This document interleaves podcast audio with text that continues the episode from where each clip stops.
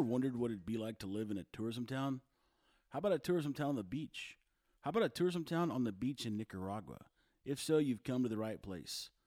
Like most people, I used to have a steady job. I worked my butt off, chasing my tail, always looking forward to the next vacation. One day I decided that I needed to embed myself into a vacation indefinitely, and so that's what I did. Now my home is San Juan del Sur, Nicaragua. It's a small town of about 15,000 on the Pacific coast. I have a small sailboat charter business that covers my bills and leaves a bit left over to fund my habits. Sounds great, right? Well, it doesn't come without challenges. Even though we call it paradise, Nicaragua is still a third world country. So picture this a mid 30s Texas guy and his two trusty Labrador looking mutts set out on adventures as they stumble through paradise, trying their hardest not to stick out like sore thumbs. And believe me, they're not exactly camouflage. These are the stories of what life is like some good, some bad, but all entertaining. So sit back, relax, and live vicariously through me for about the next 30 or so minutes. And I promise you, this stuff can't be made up. Do you recall not long ago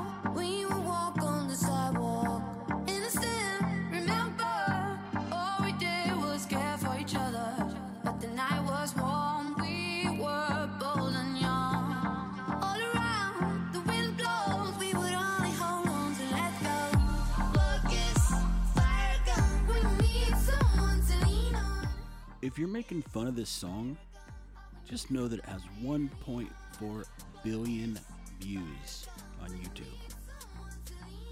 It's not old. It can't be that bad.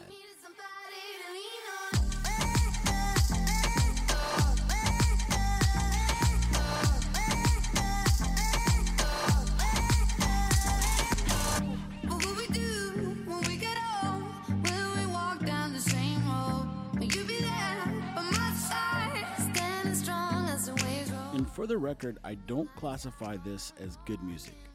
It is popular and people like it, but I wouldn't call it good, and I will touch on that another day.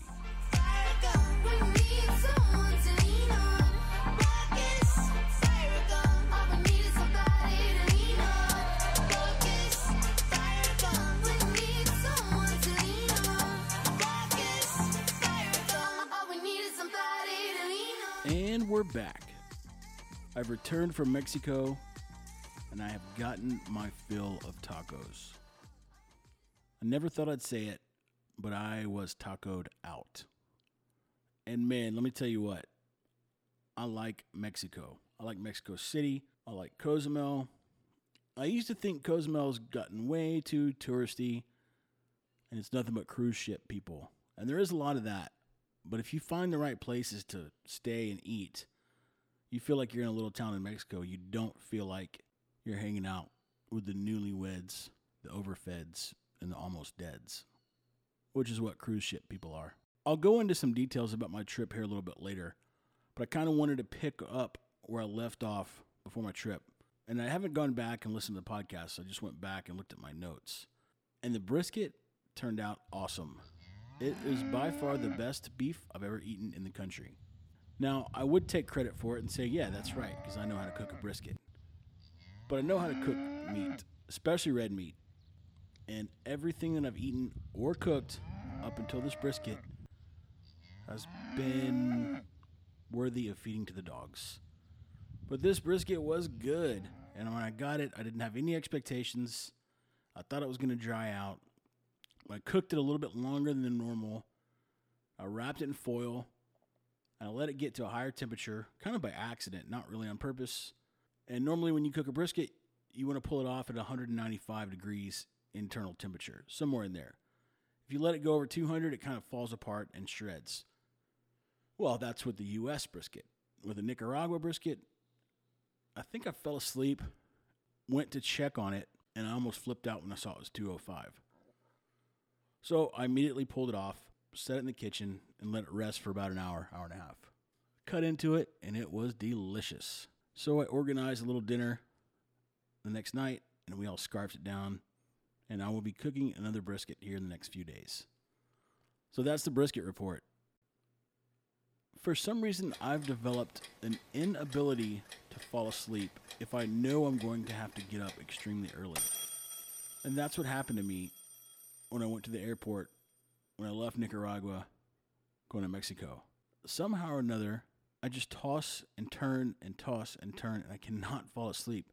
I even tried watching TV shows or reading, and I still don't fall asleep. I was going to take some Benadryl, but it had gotten a little bit too late, and then I was afraid that I would be all groggy or maybe sleep through my alarm, so I chickened out. And every time this happens, I tell myself, okay, I'm going to go to bed at 8 o'clock or 9 o'clock. I'm going to force myself to go to sleep. I'll take three Benadryls and get a good night's rest. And I never do because my favorite time of the 24 hour day is from 7 o'clock p.m. to about 2 a.m. I don't know why. I wish that weren't true, but I'm jealous of the people that can go to bed early and get up early. I feel like you can be so much more productive. But at the same time, maybe my productivity just happens at different hours, which is not good if you have a real job, which thankfully, right now, I don't have a real job. Now, don't get me wrong, I do stuff, and my blood pressure goes up, but nobody's signing my paychecks. So, after about three and a half hours of sleep, my alarm goes off to go meet Byron, the taxi driver, drop off my truck at the mechanic, get in the taxi, and go to Managua to the airport. So we get all that done. We get to the airport, I get checked in, and I looked at my watch, and I was three hours early for my flight, not just two. So somewhere along the lines, I miscalculated the time that I told Byron we needed to leave. But it's better to do it that way than the other way. So I got to the airport, three hours to kill. I sat in a chair and went to sleep. And I don't know what it is, but lately, every clock that I have has got a different time on it. My computer's one time, my iPad's one time, and my watch is a different time. And so now I got two out of three right. So I'm down to just the computer being off because it's stuck on Texas daylight savings time. The squirrely thing is that Nicaragua doesn't observe daylight savings time. So when the clock jumps forward in Texas, when it springs forward, Nicaragua's got a lazy clock and it doesn't move anywhere. It just stays where it's at. So half the year, home, which is Texas, is one hour ahead, and the other half of the year it's on the same time. But I don't know how to communicate that to all my clocks because my watch has got this automatic adjustment feature where when it's pointing towards the right direction, there's some massive atomic clock. I think there's a few of them all over the world, and they put out this radio signal, and the watch picks it up and it adjusts its time to the most correct time, date, everything. The watch doesn't know where you are, so you have to tell it what time zone you're in. So throughout this whole trip to Mexico, I never knew what time it was because my iPad said one thing and my watch said another. So if you look at my Google history on my iPad, it says current time. You, you can type in CUR and then it's like current time Nicaragua, current time Mexico City, current time Cozumel. And that's because I Googled it so many times. I never knew what time it was. And also, I think, and I'm not even sure of this, but I think there was an hour difference between Mexico City and Cozumel. The point of this entire story is that I'm going to have to get my clock game sorted out before my next trip. I've been getting a little bit lazy with this clock management system. I also find myself packing at the last possible minute. And when you do that, you just forget stuff. I wish I were one of those people that sat there and made a list and you know who you are. I used to live with one of them. And if it weren't for his lists, I probably would forget most of my stuff. So I'm going to change that. It's my mid year resolution. Okay, going back to the trip. To set it up a little bit, my friend Lindsay used to live here in San Juan del Sur. She sold her portion of a business and moved back to Canada. And so we organized a vacation to meet up with her and five other friends from San Juan and Cozumel. Well, I decided that I wanted to go to Mexico City a few days early just to check it out. I've heard good things about it good food, good people. So I asked Lindsay if she wanted to meet me in Mexico City. So we met there for a few days and then went and met everyone else in Cozumel. And my excitement level about Mexico City was pretty high. I liked a lot about the city. I didn't like the traffic. My goodness, they have some traffic. No exaggerating, it would take 30 minutes to go four or five miles. And they're so used to it. They just sit there, they don't get road rage. They listen to their music. But luckily, they have Uber there. And I don't know how they do it, but they are a third of the price, sometimes half of the taxis. So when I first landed at the airport, I didn't have Wi Fi, so I couldn't order Uber. And they have this racket on their taxi system that only allows certain taxis to go to the airport. And they have set rates based on zone. So they just stick it to you. You have no other option. So I get in the taxi, go to the apartment that we rented through Airbnb, and it was, I think, like $17. Well, we started using Uber, and that same trip to the airport from the Airbnb place was like eight. So it was less than half as much. You gotta love Uber. I don't. the People don't like Uber. They're stupid. Kale from the Bird Killer went on an Uber rant a few episodes ago, and I agree with him. If you don't like Uber, I don't like you. Probably. Probably we don't have much in common. And you probably drive a taxi for a living because those are the only people that don't like Uber. So, overall, my favorite part about Mexico City was the food. I don't know why they don't have the same food here in Nicaragua. They have all the same ingredients, everything is the same. But man, they put it together in Mexico like it's artwork. There's street vendors all up and down every road. Tacos, you can get like five tacos for a dollar. I mean, it's good. It's all really good. But I will say my stomach was not right from the time that I got there the time that I left. It wasn't like doubled over cramping, locked in the bathroom all day. But it was like, eh, there's something isn't quite right here. There's just something a little bit off with the consistency. But I'm over it now. At least I think I am. And it was well worth it. We ate at one restaurant that was famous for what they call barbacoa. And barbacoa is just a style of cooking meat. They do it all through Mexico. And every part of Mexico, they'll use a different type of meat in the barbacoa. But what the style is, is they have a big pot, or they sometimes just wrap it in just banana leaves. They take a big hunk of meat, wrap it in banana leaves, bury it in the ground. It makes like an oven. They cook it for 10 to 14 hours, low and slow, and the meat falls apart. So we ate at one restaurant in Mexico City. That's what the guy's famous for. He lives outside of Mexico City. He comes in Friday, Saturday, Sunday, and serves the barbacoa that he cooks Monday through Thursday. And this particular guy did lamb. It was delicious. It was really good. They uh, serve it on a flour tortilla, some cilantro, onions, and a little bit of salt. No cheese, no salsa, just plain and simple. They somehow or another they produce such good flavors with such basic, basic ingredients. You know, you go to the Middle East and they got all kinds of spices and peppers, and and Mexico, there's like ten different things that they use, but they can do so many different things and make it taste so good. I just wish Nicaragua would take some lessons from them. And one night in Mexico City, I went to a Mexican wrestling match. And you talk about a sight to see. Huge guys in masks slamming each other in the wrestling ring. It's similar to WWF. It's all staged. But what the guys do, it takes some athletic, it takes a lot of athletic ability. You don't just walk out there and pretend to get hit. These guys are flying all over the place, knocking each other down. This is a pretty good show. The, the funniest thing about it is how much the crowd gets into it. And they have their favorites, and there's good guys, and there's bad guys, and sometimes the underdogs win. But the crowd would chant, like, rip his eyeballs out, break his legs, kill him. Like, they get brutal. They want to see their guy win, and they're not scared to shout it out. And I saw a couple people that were getting a little bit tense with each other because they were cheering for opposite opponents. And I thought to myself, this isn't too far off from the presidential race in the U.S. Speaking of clowns, I've got a public service announcement.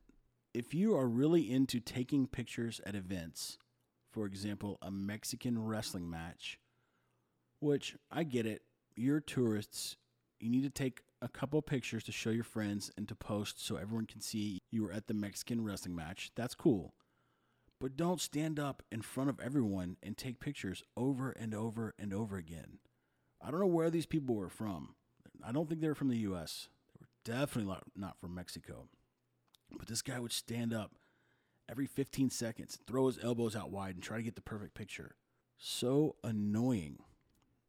Also, I've never seen, I don't know, maybe it's just because I don't hang around with many people, period. But when I do hang around people, they're not taking selfies. But for some reason, I have noticed on all my travels, like within Latin America, that Latins who are traveling will blow up selfies. I mean, I'm talking, they want to take a selfie with them getting on the plane, and then a selfie of them on the plane with all the chairs behind them, and then a selfie with their head right next to the window looking out of the plane. I can only assume it's because they don't travel much, but I just feel goofy taking selfies in public. I feel goofy taking selfies anywhere, but especially when other people can see me. I guess it's something that I'm going to have to get over because the young people have no problem with it, and I doubt they will start having a problem with it. It just seems so silly. Well, we went to this big festival in Mexico City that had a whole bunch of tents set up in a big ring and there was probably 200 250 participants. Each tent represented a different country and so they had people there from their country. They had prepared food that they sold. They have trinkets and whatnot and whatever products that that country specializes in. But it's countries all over the middle east the caribbean africa.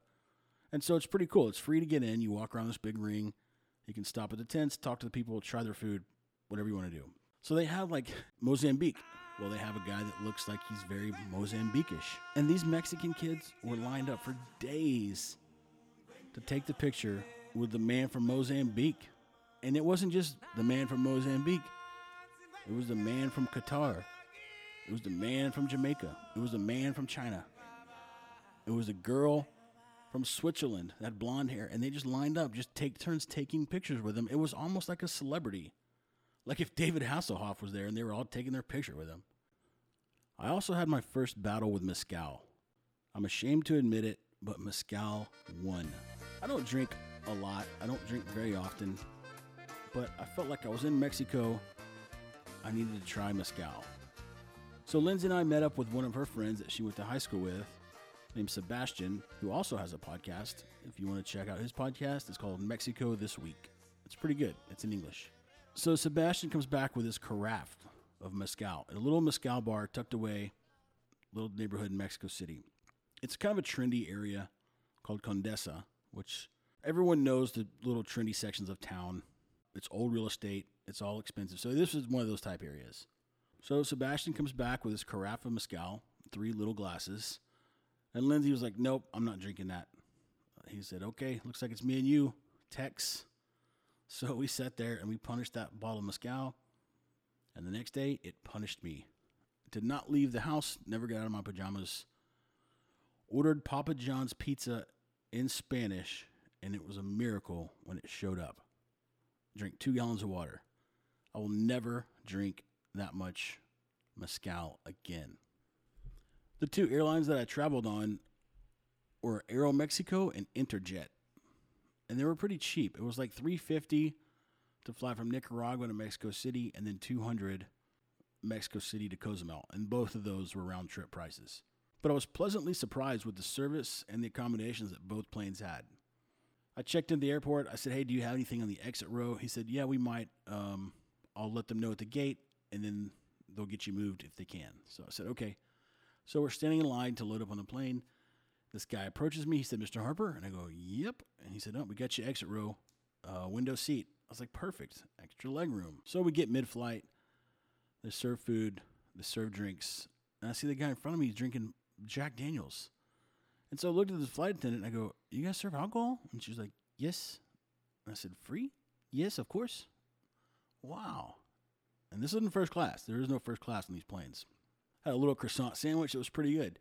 Same thing on Interjet. They serve a little meal, open bar, but on Interjet, they intentionally wait until about 45 minutes before you land to break out the food and drinks.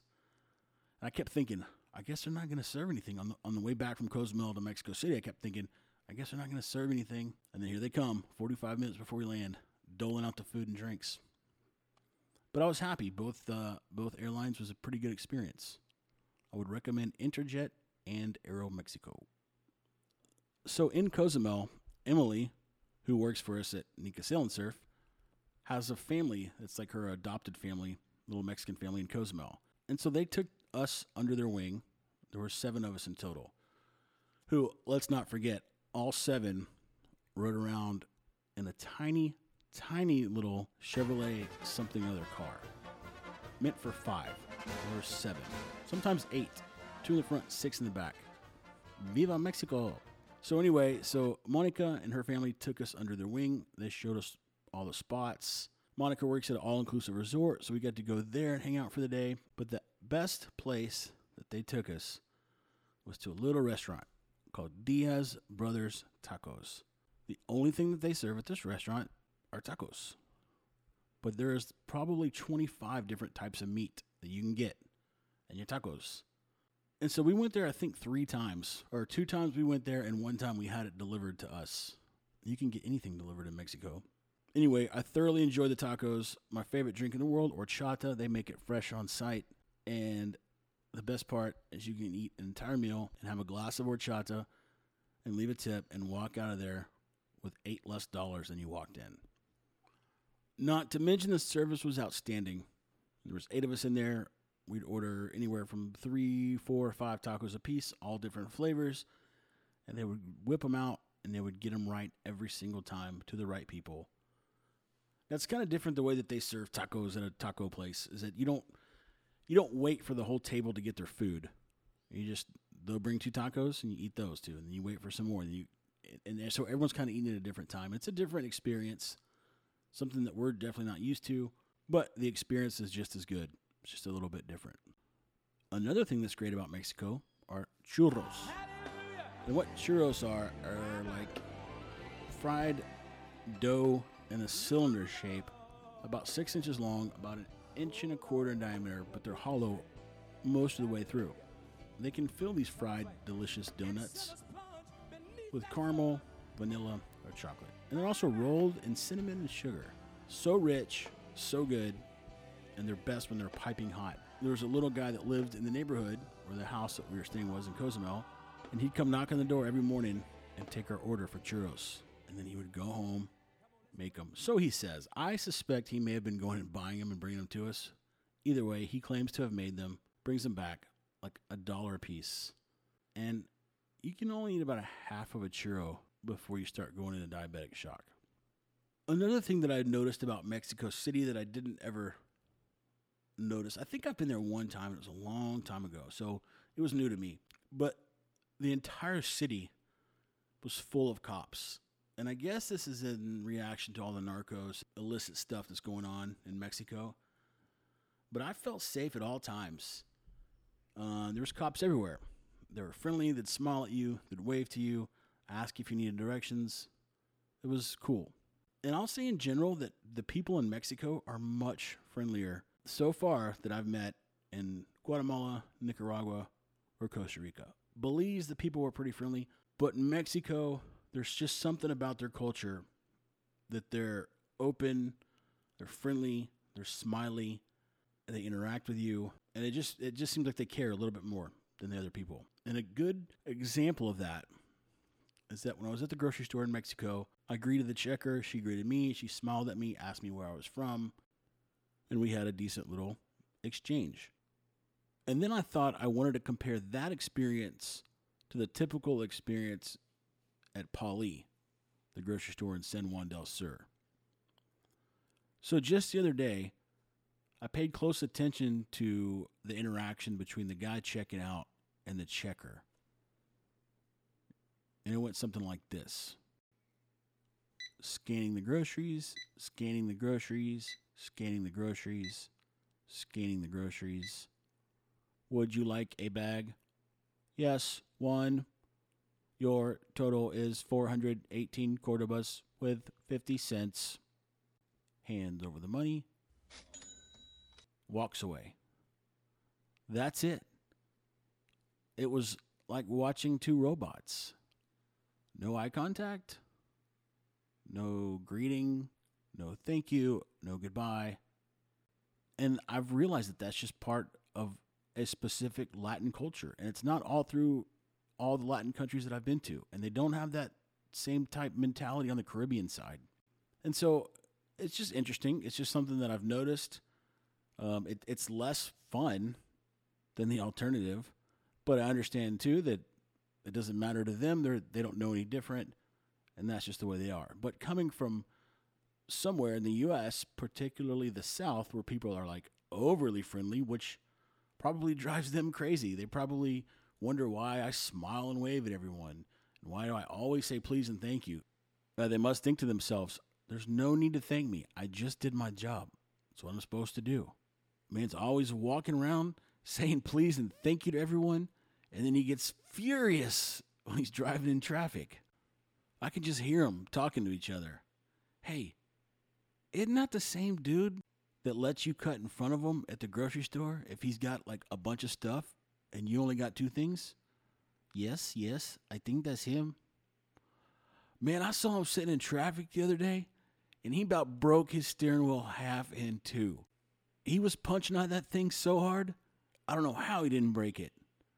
Why was he mad? He was all mad because he had to go around an ox cart.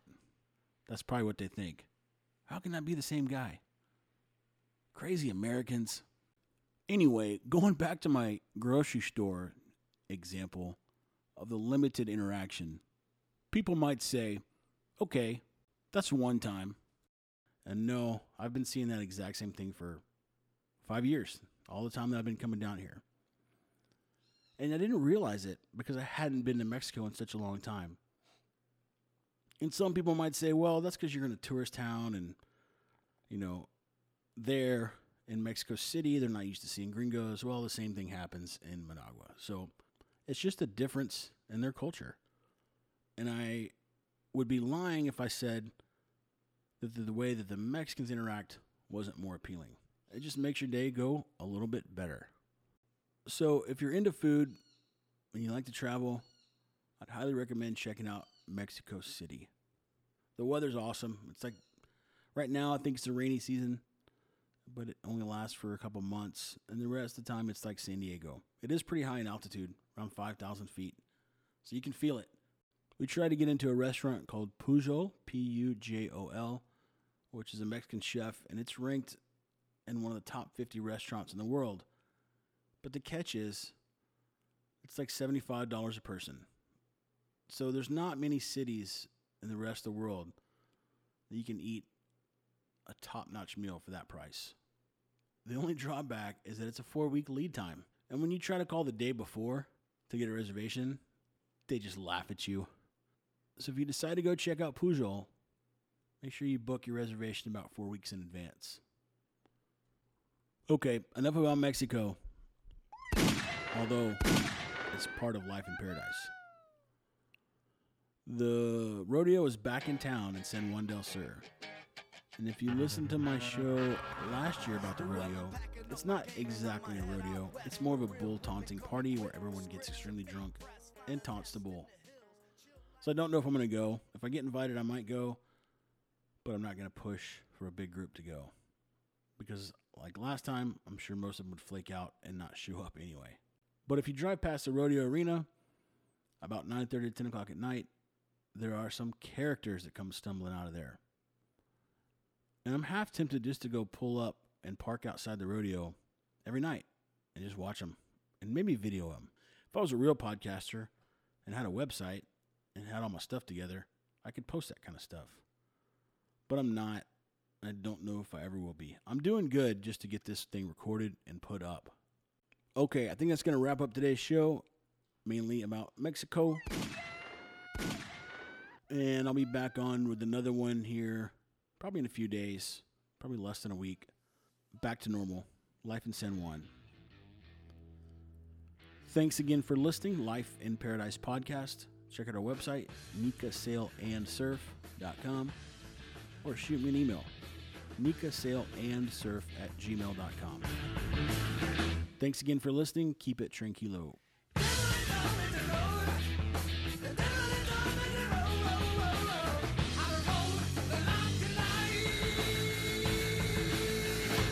This is good music. I don't care who you are.